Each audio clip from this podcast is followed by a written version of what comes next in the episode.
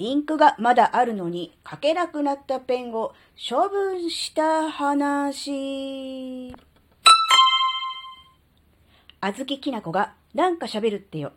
この番組は子供の頃から周りとの違いに違和感を持っていたあずきなが自分の生きづらさを解消するために日々考えていることをシェアする番組です。こんにちは、あずきなです。えーとね、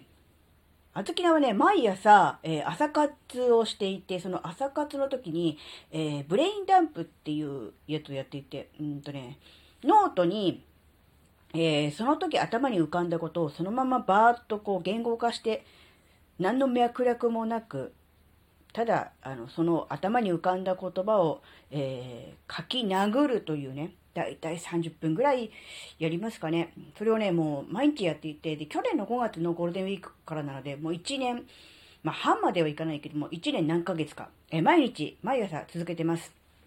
ねえ、だから、まあ、スタイフとかの音声配信もそうなんだけど、もう少しで1年ね、毎日収録配信してるようになるじゃないですか。だから、あの、自分でやりたいと思ったこととか、なんだろう、や、やらねばって思ったこととかって、あの、継続できるんだなっていう。あ、そう、あと日記も、10年日記も書いてて、その日記もね、毎日続いてるんですよ。まあ2行とか3行とかそこらいしか書かないんですけど、だから、何やっても長続きしないなって、そんな自分はダメだなって、自分を責めたりね、えー、ダメ出ししてたわけですが、え続けられるものはね、ちゃんと続いてるんですよ。だから、なんだろうな、人から言われてね、やり、やりなさいって言われたことを渋々やるとか、本当は本心ではやりたくないんだけど、やらないと、えー、かっこつかないからとかね、うん、なんかそういう何かこう、自分の本心とは違うところでやろうとすると、続かないのかなっていうのをちょっと思った。まあそれはいいんです。今回の話はそうじゃなくて、で、そのノートに書くときに使ってるペンがですね、インクがまだ残ってる、3分の1ぐらい残ってるんですね。ですが、なんかね、書きづらいんですよ。でね、あの書きづらいんでも、こう文字がね、ちゃんとインクが出て書けているのであれば、そんなに問題ないんですけど、あの、最初のね、一文字二文字ぐらいまでは、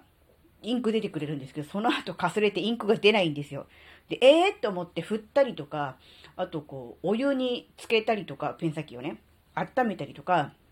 いろいろやったんですけど、最初の一文字ぐらいまでは、なんとか書けるんですけど、お、いいな、出てきた、インク出たじゃんと思うと、もうあっという間に書けなくなって、全くあの、乗らないんですよ、ノートの紙の上にインクが。で、いろいろ試したんだけど、やっぱりダメなので、3分の1ぐらいインクまだ残ってるんですけど、もう処分しましたね、さすがにね。あの、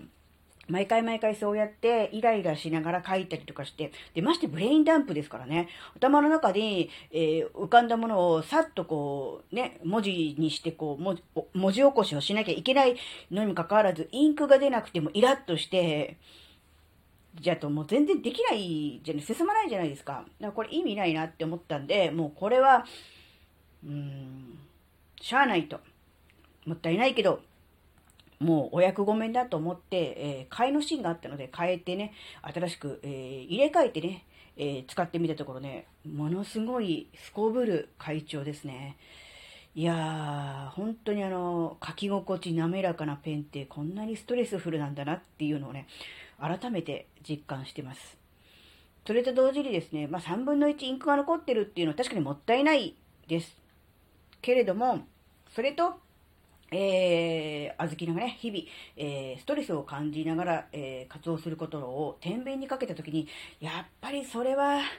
自分のストレスを軽減する方に行った方がいいんじゃないかなってさすがに思ったんですよね。で、やっぱりね、あずきなは昭和生まれの、えー、人間なので、物をね、捨てることとか、使えるのにね、うん、処分するっていうことになんだかんだでやっぱり抵抗があったんだなって。インク出ないんですよ。ちょっと書いたらもうすぐ書けなくなっちゃう。何回試しても同じことなのにもかかわらず、捨てることにものすごくためらいがありました。やっぱそれは自分の中で、えー、物を大切にしなきゃいけない。使えるものなのに、使い切らずに、えー、処分するのがいけないことだという、まあ、メンタルブロックが働いていたんだろうなっていうことに気づきましたので、改めてその、なんだろうな、子供の頃に言われたこととか、うん、教え込まされていたこと、信じ込まされていたことに対する、うん、なんだろうな、まあ、呪いというと言い過ぎかもしれませんが、えー、こだわり、思い込みに対する、うん、なんだろうな、うん、根深さみたいなものを、えー、改めて感じました。えー、今ね、えこれだけ物が豊富にあって、まあ、だからといってもね、あの、適当に存在に使っていいわけではないですが、えー、ものがこんなにあるある時代にもなったにもかかわらず、えー、自分でね、不自由な思いをしてまでそれを使い続けなきゃいけない理由はないとは思うんですが、やっぱり一度こう、刷り込まれてしまった考え方、ね、こびりついてしまった考え方は、えー、変えるのは本当に容易ではないんだなっていう、そういう感じですね。あのね、どっちかっていうと、なんだろうな、あの、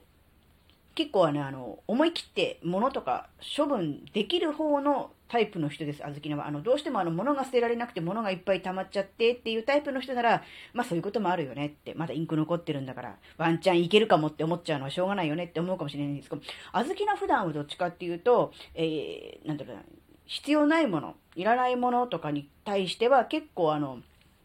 冷静に、うん、残酷にと言ってもいいんでしょうかね。結構ね、スパッと切り捨てて、あの、いらないってできるタイプの人間だとは思っていたんですが、今回のペンのことではやっぱりちょっと、うん、罪悪感があるんだなって思ったので、ちょっとね、あの、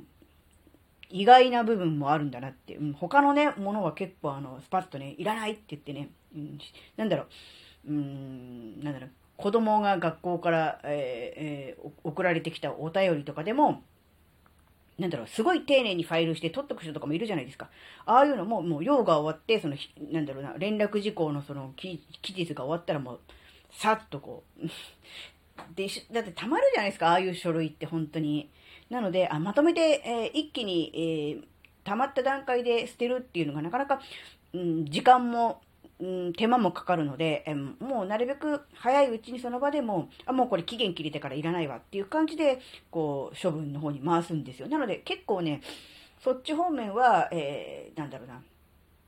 すっぱすっぱとね、すっぱすっぱじゃないか、バッサバッサ、バッタバッタとね、えー、切り捨てることができてるので、えー、意外とあの、あずきなは、えー、そういうのを平気な人なのかなって思ったんですけど、いや、今回のペンはね、ちょっとびっくりしましたね、自分でもね。なんでそんなにこだわってるんだ。別にあの、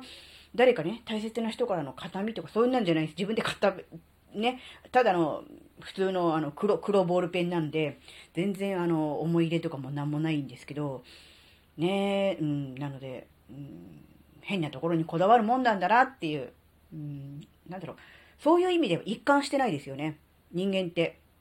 あの、一貫性を周りから求められて、一貫性のある人が信用される人だみたいなこと言われてるので、えー、なんかブレちゃいけないとかね、一貫性を持たなければとかみたいな変な肩に力が入るところあると思うんですけど、人間ってもともとその一貫性とかってないんすよ、多分。あずきなだけかな。なので、一貫性が大事って言われてるのは、本来、えー、人間が一貫性がないから、うん、そこ大事だよって言われてるんであるって思うと、うん、まあ、人間はね、えー、なんだろうな、そういう一貫性のない、えー、矛盾したところを持っているね、その時その時によって、えー、状況に応じて対応を変えるっていう、そういうところがあるんだなって思うと、まあ、それも、うん、その一環だなっていう感じはするから別に、あの、おかしくはないし、矛盾ではないんだけど、ただ、どこにどうこだわるのかみたいな、そのこだわりの部分にその人らしさというか、えー、個性みたいなものがあるのかなって思うと、まあそういうものをもうまあ面白いっちゃ面白いのかななんてこともね、考えました。なので、うーん、もしね、え、ペンに限らずですけど、あの、よっぽどそのものにね、思い入れがある誰かからもらったとか、大切な人からいただいたものとか、何か思い入れがあるとか言うんじゃなくって、ただなんとなく使っているものなんだけど、うん、まだ使えるなとか、できるっしょ、みたいな感じで、えー、我慢しながら使っているものがもしかしたらあるかもしれない。えっ、ー、とね、例えば穴が開いた靴下とかね。うん。別にあの、靴履いてるんだから見えないから一生みたいな感じで、穴の開いた靴下とかを履いて、で、親指が穴開いちゃったから、じゃあ左右逆にして小指側にすれば目立たないんじゃねとかってって左右逆にして履いたりとか、ね、靴下とかよくやるじゃないですか。まあ、あずきなもそういうのやってた時もあるんですけど、ただね、やっぱりね、うん、その、靴下は他の人には見られてない。靴履いてるから。わからない。バレてない。だけど自分はそれを知ってますよね。自分は穴の開いた靴下を履いているっていう風な認識があることによって、やっぱり自分をこう大切にできていないっていう部分もあるのかなって思うと、やっぱりね、うーん、たくさん、えー、高級なものをとかいうのは全然必要ないと思う。別にあのお金たんまりある人は全然使っていただいていいけども、別にそこにあの価値を思わない人は別にたくさんある必要はない、えー、高いものである必要はない。けれども、やっぱり最低限使っていて、え、自分が嫌な気持ちになるとかね、えー、惨めな気持ちになるようなものを、え使うとか身の回りに置いておくってことは結果的に自己肯定感も下がるし、自分を大事にできていないのかなって思うと、うん、そこは思い切って新しいものをね、取り入れるっていうのもね、いいんじゃないかなっていうお話でした。今回のお話があなたの生きづらさ解消のヒントになればとっても嬉しいです。ここまでお聴きくださりありがとうございました。それではまた次回お会いしましょう。バイバーイ